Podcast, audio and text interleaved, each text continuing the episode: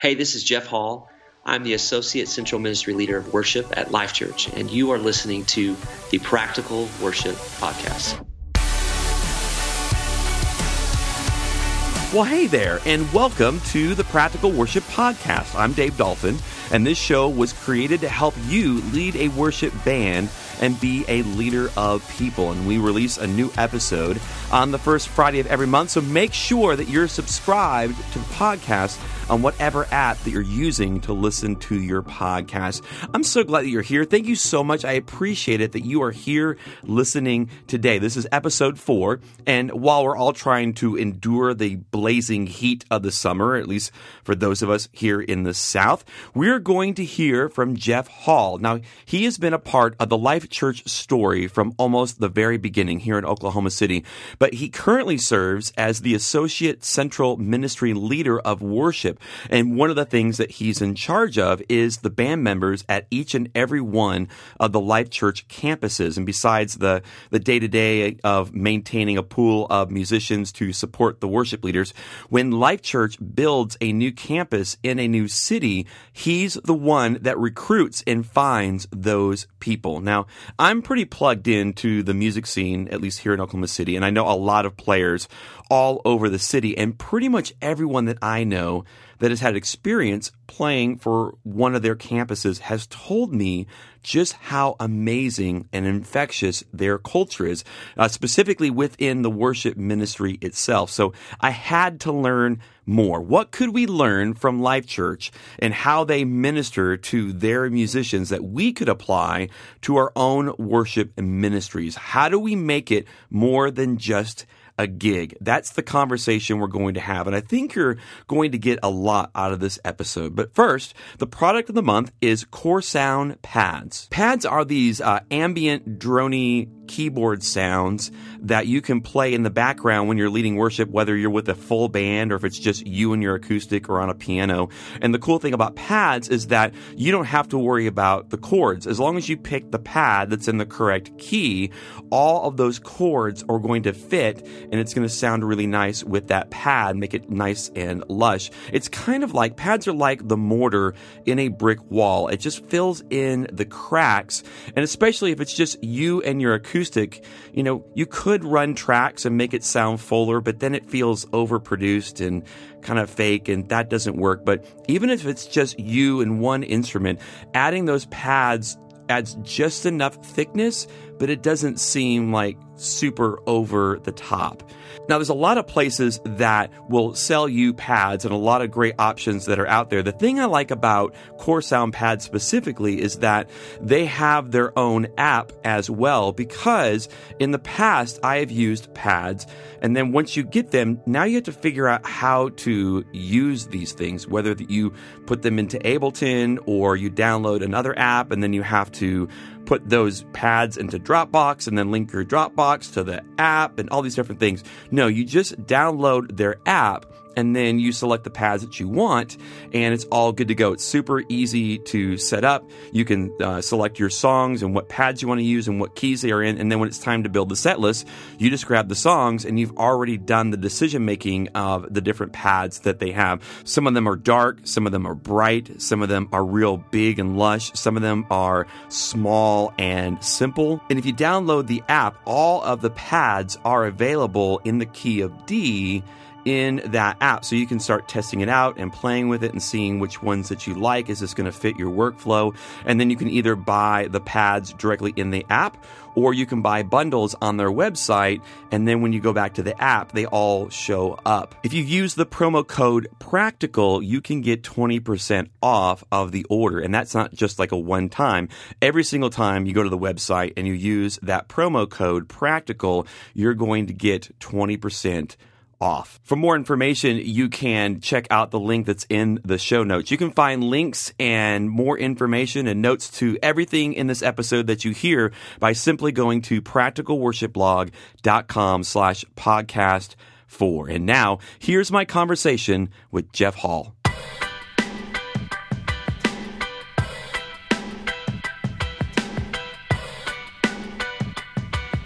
Jeff Hall, welcome to the show. Thank you. Glad to be here today. So we connected about, I think it was about a little over a year ago. You were kind of one of those guys that everyone that I would bump into here in Oklahoma City would talk about, hey, you know Jeff Hall? Hey, that Jeff Hall guy. Hey, there's this one time, did you ever hear of Jeff Hall? And so I have this short list of people. It's like, I got to meet these people. And you just got to find the excuse sometimes. And so when we connected on those videos about a year or so ago, that seemed like that was it. And you're now like, what, 3 years in as far as like what you're doing at Life.Church? That's correct. Yeah. 3 years was March 1st, technically on staff. Because I remember like when we first connected, it seemed like what you were doing as a part of the worship ministry, it was kind of a new thing. Like it was new, obviously for you, but it was also pretty new for the worship ministry at Life.Church.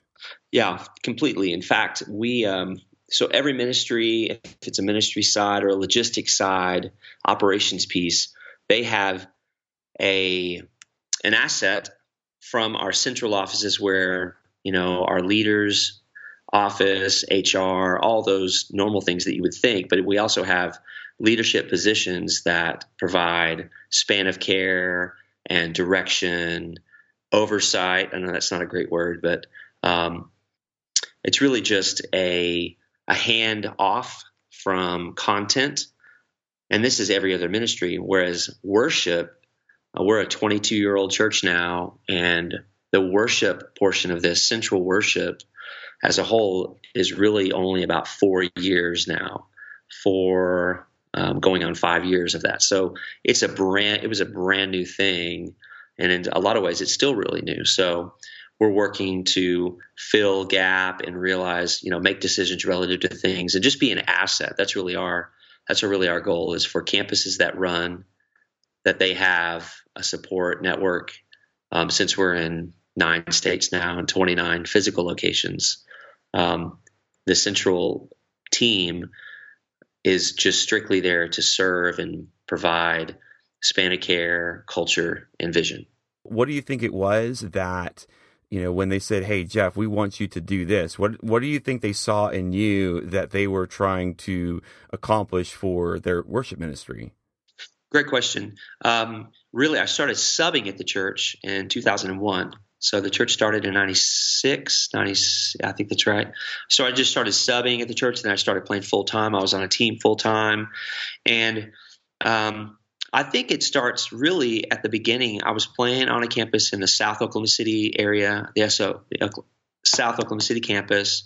And there was a bass player that was on our team, and he was going back to school. And we started rotating at that time, which was new for this campus. And there were times when a bass player just didn't show up, and we had to, you know, record the bass on Saturday and then just play it back on Sunday. And it was miserable. Not miserable, that's probably too harsh.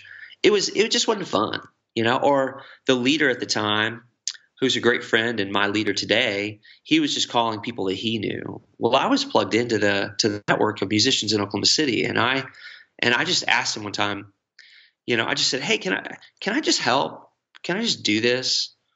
I'll manage the schedule for Luke, who was the bass player that was on rotation, and then I'll make sure there's a bass player here every week. And he said, sure. So I just took that off his plate.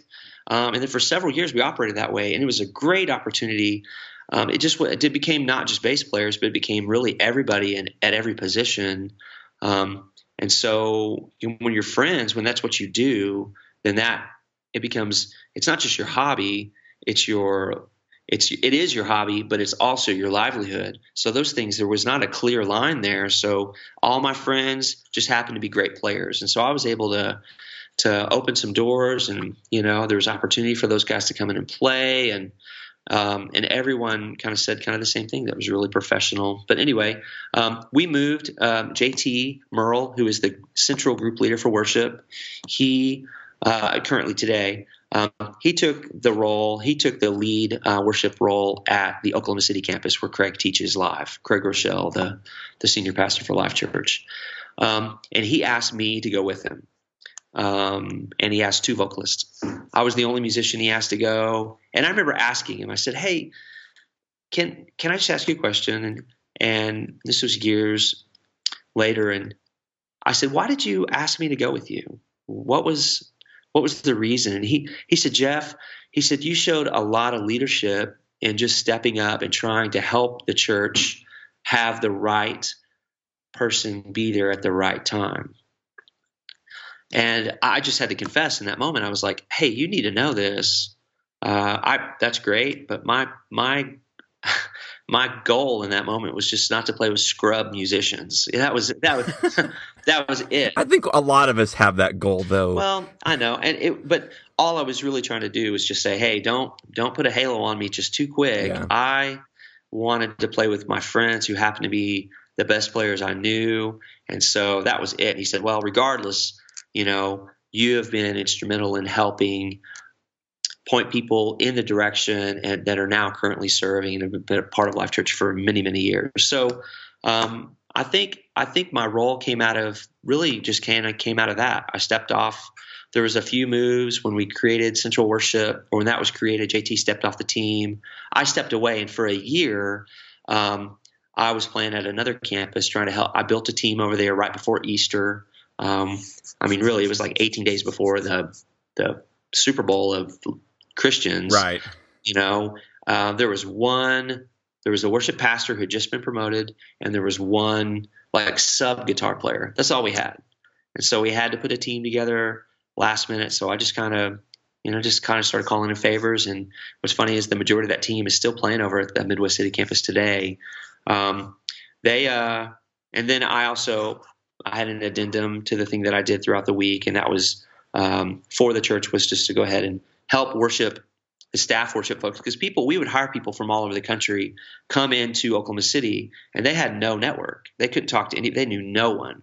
So the first thing they did was we would meet, and I would make sure, hey, and I wasn't on staff at this point. I was a contractor, a paid musician, but I helped those folks kind of fill holes and manage that for the dozen plus campuses that were kind of in the area at the time. So, and you talked even earlier about just like you didn't want to play with scrub musicians, and part of that's talent, but I also think a lot of that is attitude, and there just seemed to be maybe a desire that I want to be, if I'm going to play music, I want to do so in an environment that I enjoy and I feel like a greater purpose. And that's that was the whole thing that intrigued me about even having this conversation, is that I have friends personally that I've watched go from church to church to church that don't necessarily have a negative experience at whatever church, but it seems like it goes next level when they start playing at Life.Church, and then I happen to bump into them at a 7-Eleven or at a gig or something like that, and I'm like, hey, how are things going at such and such camp at Life.Church? And they just light up, and they just let me just tell you. And I've seen people, just knowing backstories of certain people and things that they were dealing with and wrestling with, and bad careers and and divorces, and just wrestling with stuff.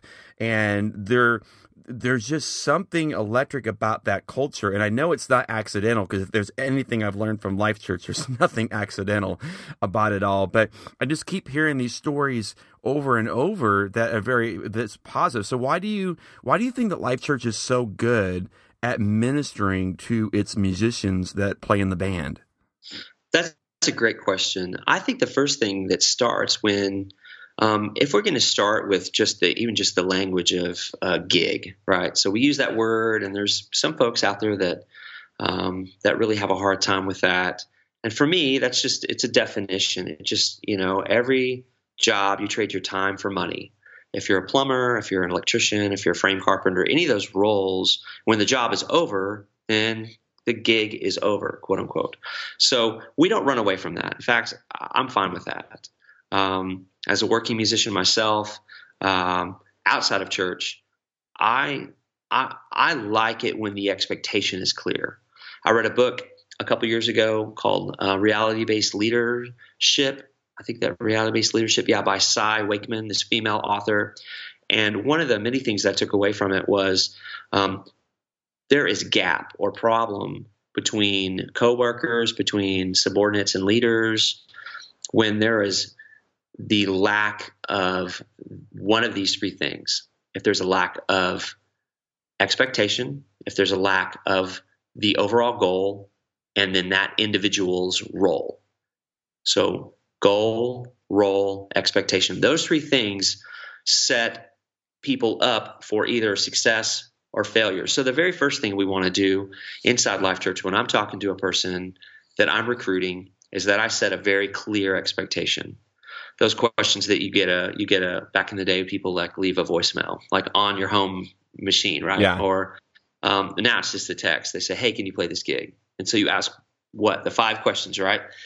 You know, what time? What's the date? Is there a rehearsal? What's the attire? And how much does it pay? Those things, those 5 questions are the questions, and some variant of that are the questions that I still ask, but I do that first. So the person on the other end says, oh, okay. It sets you up in a way that says, because we, you know, as working players, as people that are listening to this, in your mind, you can think like, oh, I remember getting that call at one time and I didn't get the material soon enough, or, you know, the dates kept changing or the time changed, or they said, oh yeah, we've got drums here, and you show up and it's just, you know, it's a mess. All that stuff. We go to great lengths to limit all that stuff. So the very first touch that you have being a part inside of our culture is just excellence. And we say it that excellence honors God and inspires people. So we recognize the inspiration side. If I'm going to ask a player to come and be a part of our organization, I want to make sure that they understand that the thing they're going to step into is going to be excellent. So the ministering side of that piece, I think, is secondary.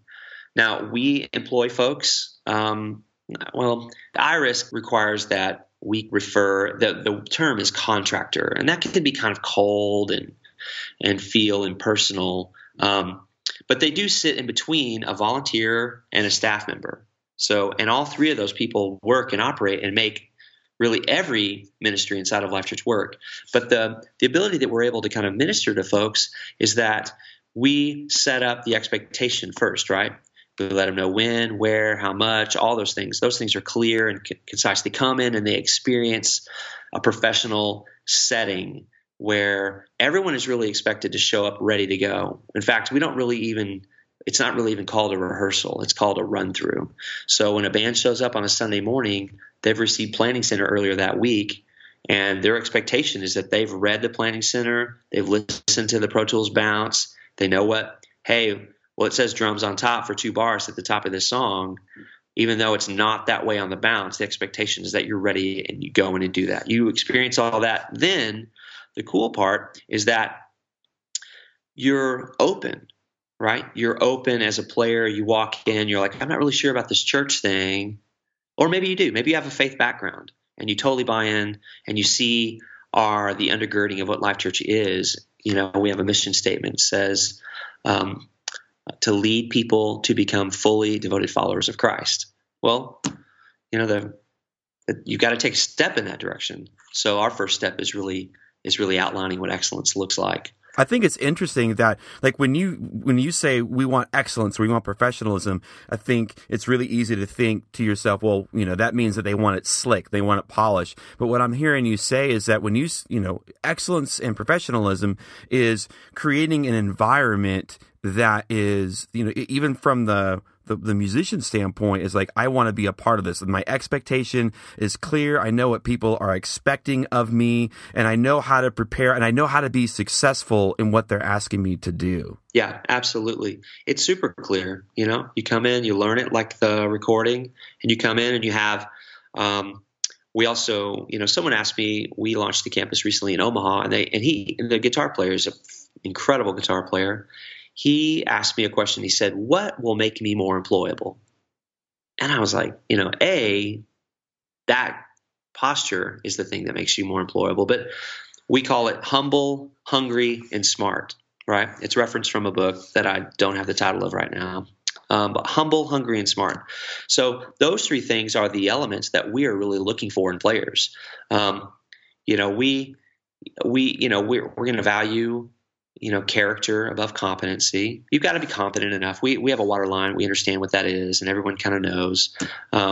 But, you know, that perspective, humble, you know, we all know what that is. You either represent yourself as being humble, or at some point you will be humbled. That's just the law of the land. Hungry, you know, not in the sense you're just your willingness to do what's necessary and go above and beyond, and then smart. It's not intellect.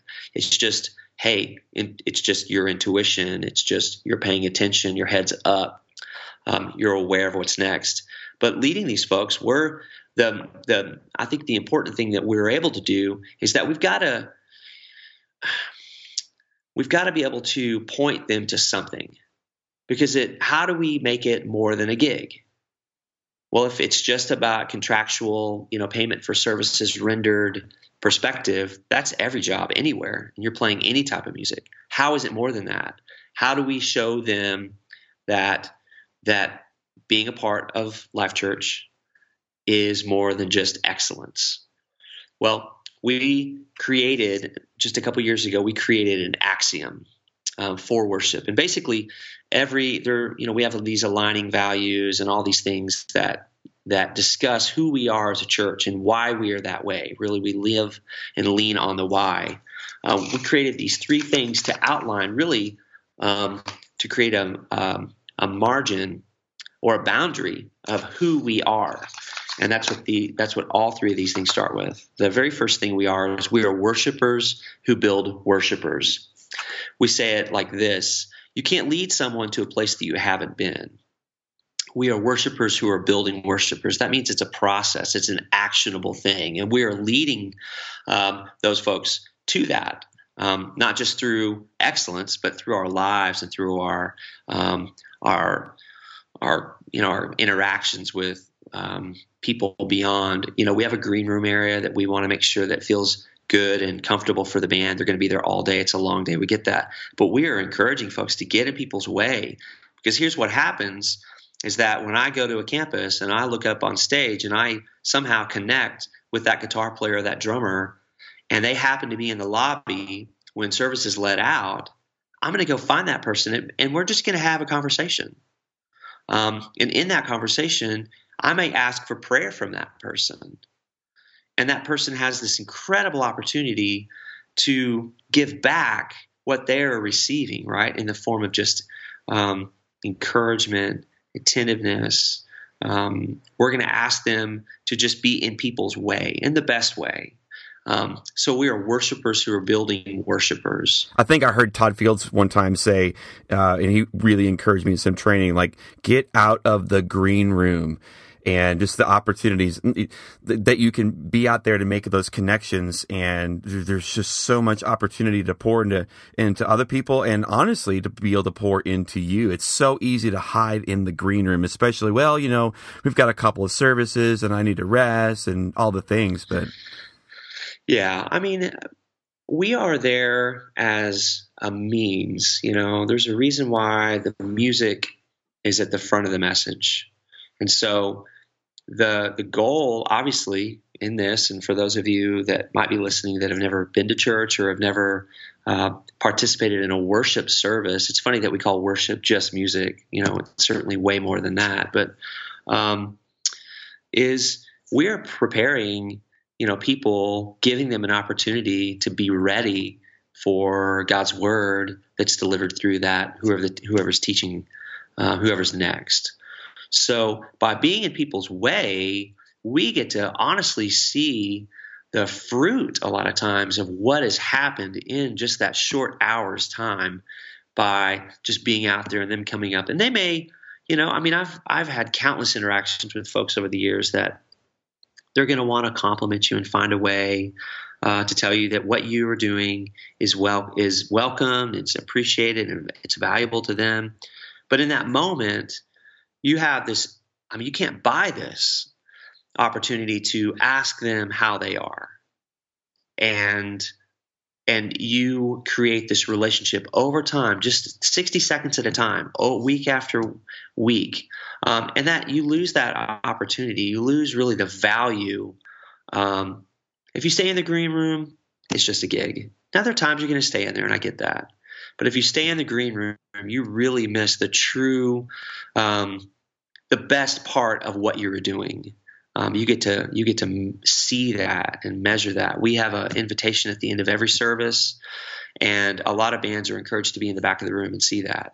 as people are, their forever eternity is being changed. I think that's huge too. I think the fact that you encourage people to be back there, because it helps them to see that this is more than just a gig. It helps them to see, like, okay, you see how we did these songs and it kind of set up the message, and now here's the fruits of that. Not that, you know, that that the life change is happening because of us, but through God working through us and through the playing and through the songs or whatever, like, they get to see the result of the work that they put in. I think that's a huge deal. It's amazing. It's amazing. It bleeds really into this next thing that says we, all three of these axioms start with we are. We are pastors who pursue excellence. And pastors, so I carry a card that says that I'm recognized in the state, that I'm a pastor. You can marry and bury. Right, exactly. So, but beyond that, we are the carriers of the gospel. We're the hope dealers, as our pastor says. We're carrying this thing inside of us, you know, a light on a hill, you know, that perspective. So if you're in a place, and that's not just – here's the thing is that, sure, churches have – it's not these four walls. We are the church, even in this conversation, you know, where two or more are gathered. So I'm extremely passionate about the perspective of being a pastor, because that's the – when we are handing off – Craig talks about this in this, he has a leadership podcast called the Craig Groeschel Leadership Podcast. Which is incredible, by the way. Phenomenal. Yeah. So I have about a 20-minute commute to work every day, and I can kind of start and end one, and it's just perfect, and it sets up my day. And the thing that he says at the end of it every time, he says, when a leader gets better, everybody gets better. Yep. The perspective on being a pastor pursuing excellence, we just start with pastor. We can just hang out there all day.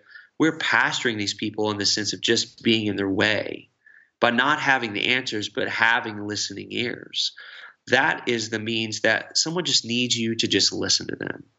They may not need a solution. If you have one, then fantastic. But a lot of times they just want to know that you care.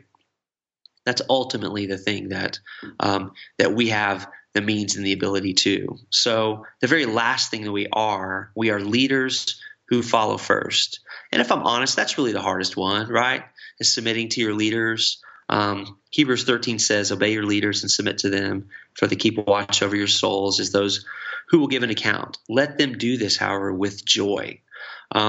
We in this culture, the culture we live in, there is not a super great example out there of people submitting. In fact, in a lot of ways, submission is seen as really a negative. It's not seen as a benefit. We say in my house all the time that when we obey, we are under God's blessing and His protection. Mm. So obedience, that's my wife, you know, she's amazing. When we obey, we are under God's blessing and His protection.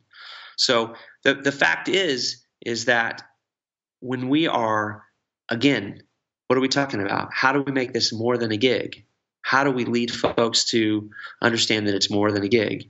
We're going to help them understand that we're building worshipers, we're pastors, and we are leaders, but we're a following who has been appointed over us. And that, you know, we're going to do this with joy. Those three defining axioms for worship, what those things do, again, with the musician, the vocalist, the technical professional, inside of our role, that allows them the understanding of why this is more than just a 7 a.m. call time, and you make X amount of dollars at the end of the weekend. And I think there's a misconception on money too, in that, you know, well, you know, people that play for Life.Church, they feel that way because they get paid, and our church doesn't pay. And I know you've probably done gigs like this. I know for me, there have been gigs, you know, and I'm using that word gig. There have been places that I've played where I did get paid that I felt icky. I felt like I was used. And then there's other situations where I happen to not get paid. I volunteered to play there, and I'll play there again.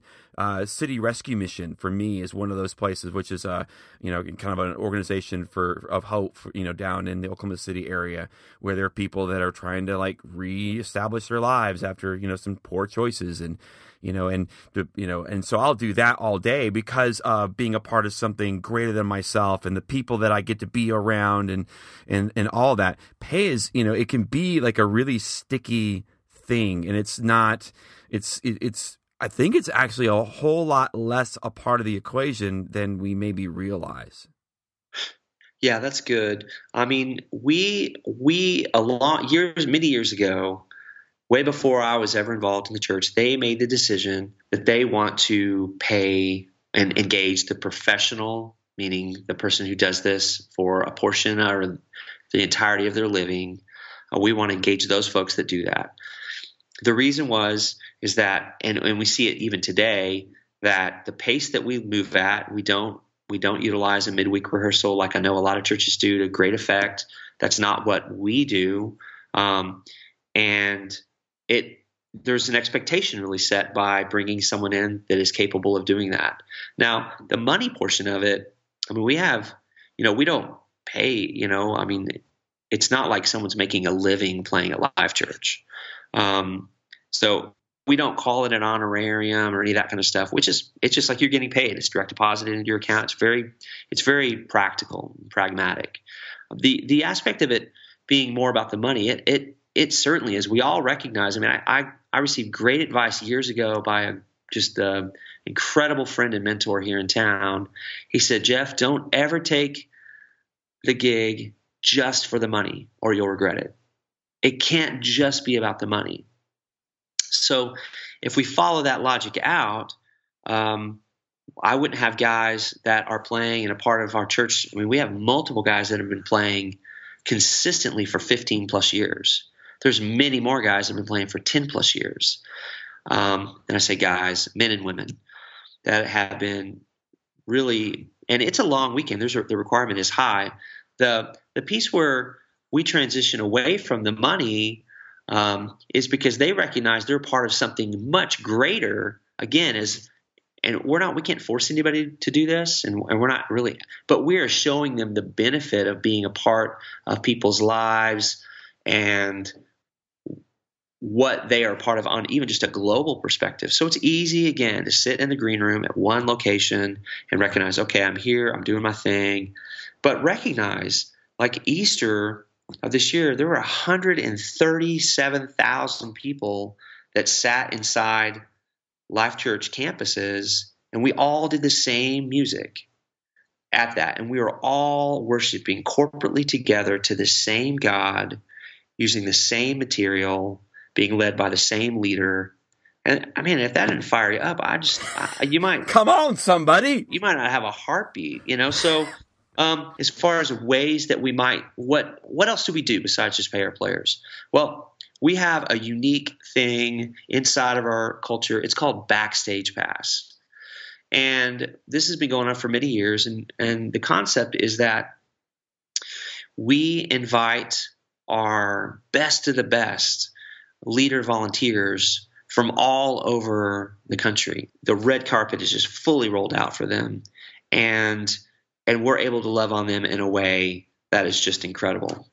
Now, the breaks go on really hardcore when we try to do something like that for a contractor. So really for 21 years, we weren't in a spot where we could figure that out. And the reason why the breaks were on it was that there were some IRS stipulations based on that agreement. It wasn't that you didn't or did or didn't want to do it. It's that the IRS was like, in order for this to be this kind of 1099 arrangement, here's what you can and can't do. Correct. There's a very strict guideline relative to the line between contractor and employee, and we're very careful of that line. So for many years, there was just not a way for us to do that accurately. Well, last year we did it, and it was phenomenal. I was thinking maybe 50 or 100 folks would show up. We might have some dinner together.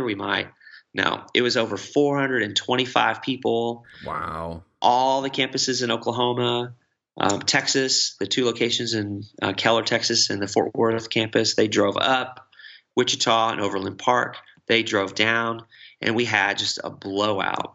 We had vendor partners on hand with, you know, incredible giveaways. We filled the entire Edmund Auditorium with tables and had a catered meal. Sam Roberts, who is part of the DLT, the Directional Leadership Team, he is over all campuses, and he, along with two other men, Jerry Hurley and Bobby Grunwald, are Craig Groeschel's right-hand men. They handle all the altitude relative to their duties and positions inside Life.Church. And Sam came and brought an incredible message. And what we had the opportunity to do was get all these players in the same room, and some of these folks had never, you know, they wouldn't have an opportunity to ever really meet outside of a very intentional action. Now, they may know names, you know, I may know this guy's name, but I've never met him yet. So we just purposely sat people at, you know, opposite tables where they didn't really know each other and just encouraged interaction. We had this meal, this incredible word from Sam. And what he did is he brought the same thing. He brought vision and culture. Here is what you're a part of. This is the reason why you, all of you in this room, are more special than you know. Because, again, if it's just about me playing on the click, playing the right kick drum pattern, and doing it 6 times in a row on a Sunday, man, no. Hear this. You are this incredible instrument. You personally are this incredible instrument that God is using in a way that this side of heaven you just won't ever know. That's so good. Are you ready for the bonus round? Let's do it. Okay, here we go. We're going to do the bonus round in 3, 2, 1. Coffee or tea? Coffee. Okay. Early riser or night owl? Oh, man. Night owl. Most musicians are going to say that. Yeah. Cat or dog? Oh, dog. Do you have a dog? Oh, yeah. How many dogs? 1 dog. Okay. My kids want like 10 dogs, but we have 1 right now. Yeah, I know. My kids are, we have, in our house, we have these little doggy doors, and everyone comes over and they're like, hey, that means you need to get a dog. And it's like, no, it means I need new doors. Exactly. What is your favorite place to find creative inspiration? Well, it's my studio, the place I'm sitting in right now. It's brand new. It's just a God's gift. We moved out here last August, and I've been renovating, and it's just a phenomenal space, and I'm really excited to get it up and rolling. Favorite social network? Instagram. First song you play when you sit down at your drum set? Oh, first song. Vultures by John Mayer. Oh, nice. Okay. What's a hidden talent that you have that only a few people know about? I'm a great arm wrestler. Really? Yeah. Workout background, really just a, you know, amateur bodybuilder in my early years, 20s. And I lived with a guy whose dad was a professional or semi-pro arm wrestler. And he had the table and the whole bit. And this guy, I mean, I outweighed him by 50 pounds. And he would smoke me every time. And I asked him, and so I just pleaded with him. Finally, I was like getting tennis elbow, you know, trying to beat this kid. And he showed me a few tricks. And so I carry him with me today. That's it. That's the bonus round. Good job. That's some good stuff right there. I'm curious, Jeff, if, like, you know, you've been with Life.Church for a couple of years, and you're kind of in the beginning of even, you know, doing the culture's always been there, but as far as like your addition to it and how you're kind of being intentional in the areas of worship, if you had to build that from the ground up, for whatever reason God called you to a different church or you were giving some advice to someone else, like how would you approach that? What would be like the first thing that you would tackle, and how would you prioritize so that you could from the very beginnings create that for any church? I think the thing that is the most valuable thing that we carry is our word. So by that, I mean by getting in front of people. So we launched the campus in Omaha, Nebraska, and it opened April 1st on Easter Sunday. And what I had to do in that town was I had to start from complete scratch. And so I'll use that example maybe as the place to say, okay, so we're bringing this culture to this town, but these elements are the things that I think you could use really anywhere. First is you have to just be real. And by real, I mean not having it all together. I think you have to be vulnerable and understand that what is the culture of the area that you're trying to be in. So my very first trip, I didn't go out with my hand open, meaning that I wasn't trying to go out there and say, hey, I've got this thing for you and you've got to have it. No, I want to understand where are we going? What is this town? What is musically, what is it about? What's the history? What's the culture of not just worship, but just music in general? And what's funny is that I'm writing a playbook now for our organization that we'll use moving forward as we go into these new cities and new areas of interest. The very first thing I'm doing is I'm identifying. You know, what is there? What is possible? If you go in, you know, the one horse town kind of mentality, you're gonna have slim pickings. But if I'm able to be in this town and notice, okay, there's a college here, or there's these locations that might sustain the possibility that the next thing is interaction. So I'm going to just interact with these people and just ask questions about who they are, where they came from, what they do. And that speaks to your word being real and true. Having your hand open and out all the time, it can come off a little ugly. So I just want to get to know this person. Now, it needs to be understood that, you know, what you're doing and why you're doing it. So that needs to be part of the conversation, but it just needs to come with no strings attached. So the next thing is assuming that someone's interested, the audition process needs to happen. So you're going to identify, you're going to interact, you're going to audition. And then we have a pretty clear understanding what our audition process is like. And then we're going to on-ramp, and through that, we're going to set expectations as to here's the why. Here's why we don't have a long rehearsal. Here's why it's important to read all the notes. Here's why it's important to listen to the bounce. And then the last thing is we're deploying, meaning we're going to let those folks come and be a part of, serve inside of our place. Once they're there, Dave, I think the ministry opportunity, they understand where they're going. I think if you jump the gun too quickly and try to sell them on this opportunity down the road, that takes a little bit of time. I think you need to set a foundation for them to understand really, okay, the immediacy of like, here's the when, the where, the what to wear, the pay if you're paying. Because I think that this thing can happen in a way that the money piece, yeah, it might, you know, I've got guys that are right now in Omaha, they're getting paid very little for the time commitment. I mean, they're showing up at 6 a.m. in the morning to unload 2 full semi-trailers of production, setting up the stage, and they're not leaving until after 2 p.m. So 6 a.m. to noon, that's 6 hours. It's an 8-hour day. They're playing 2 services, and then they're striking. It's called portable. And it's like boot camp, but it's the boot camp that once you're moved into a building, we've built a structure and they're in it, that they long for those days again, because – the sweat equity that is that's poured out in that time just can't be replaced, and they get closer by that. You know, the struggle. Craig says it like this, and it's so true. It says that people may be impressed by your strengths, but you draw closer to them, or they're drawn closer to you through your intimacy, or your weakness, or your transparency. Fill in the blank with whatever you feel like it's there, but. The ministry aspect, the ability for them to see what you're part of, really, it's like the 5th gospel, right? Matthew, Mark, Luke, John, and then you. I'm the 5th gospel. You know, the Bible, you know, you see it on the churches outside. Say your life may be the only gospel someone reads, or the only Bible someone ever reads. Our ability to be honest and true and forthright and real, those are the things that I think are the most attractive, the salt, really what the New Testament talks about, especially interact with the folks. And then they can look to your life.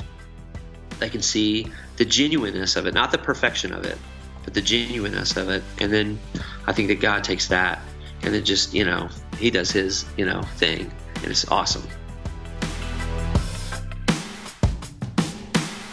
Well, I hope you got a lot out of that conversation with Jeff Hall. He's one of the nicest people that I know, and he is so willing to pour into other people and to serve others and to bring out the best of everybody that is in the room. And even when he beats you at arm wrestling, I bet he's still the nicest guy in the room. And Life.Church actually just announced that they are launching 2 new campuses, one in Rogers, Arkansas, and also another one in Springfield, Missouri. And so if you or someone that you might know live in those areas and might be interested in applying to be a part of the worship team, to be a part of this worship culture, I'm going to put a link to that in the show notes. In fact, links to everything that we have talked about in this episode you can find at practicalworshipblog.com/podcast4. I wanted to share this review of the Practical Worship Podcast with you from The Fretboard. It says, I found this podcast after benefiting from so many of the Practical Worship YouTube videos. I love that this ministry keeps it simple and practical, and that the principles and insights they share can apply to ministries of all sizes. If you're a leader in creative arts ministry, or you know someone who is, get this in your life and theirs now.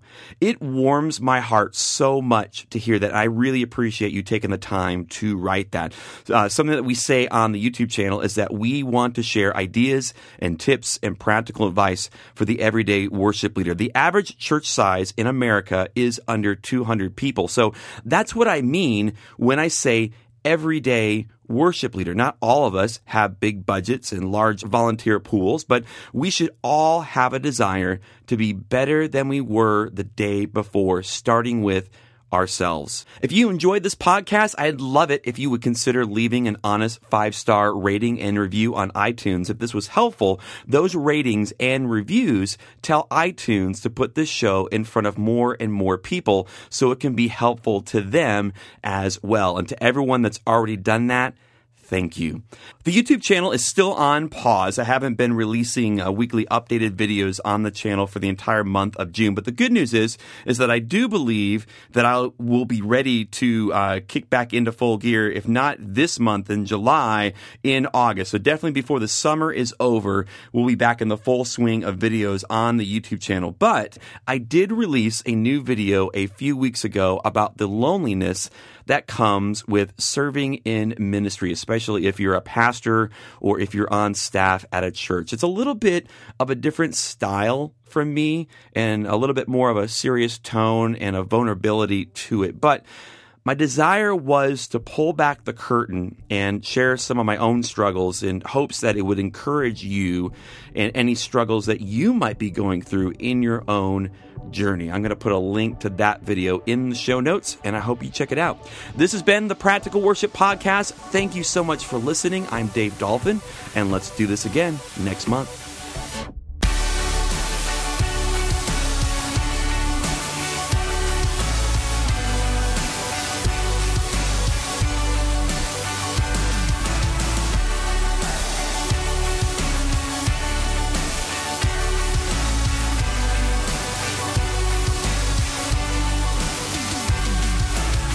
I'm a great arm wrestler.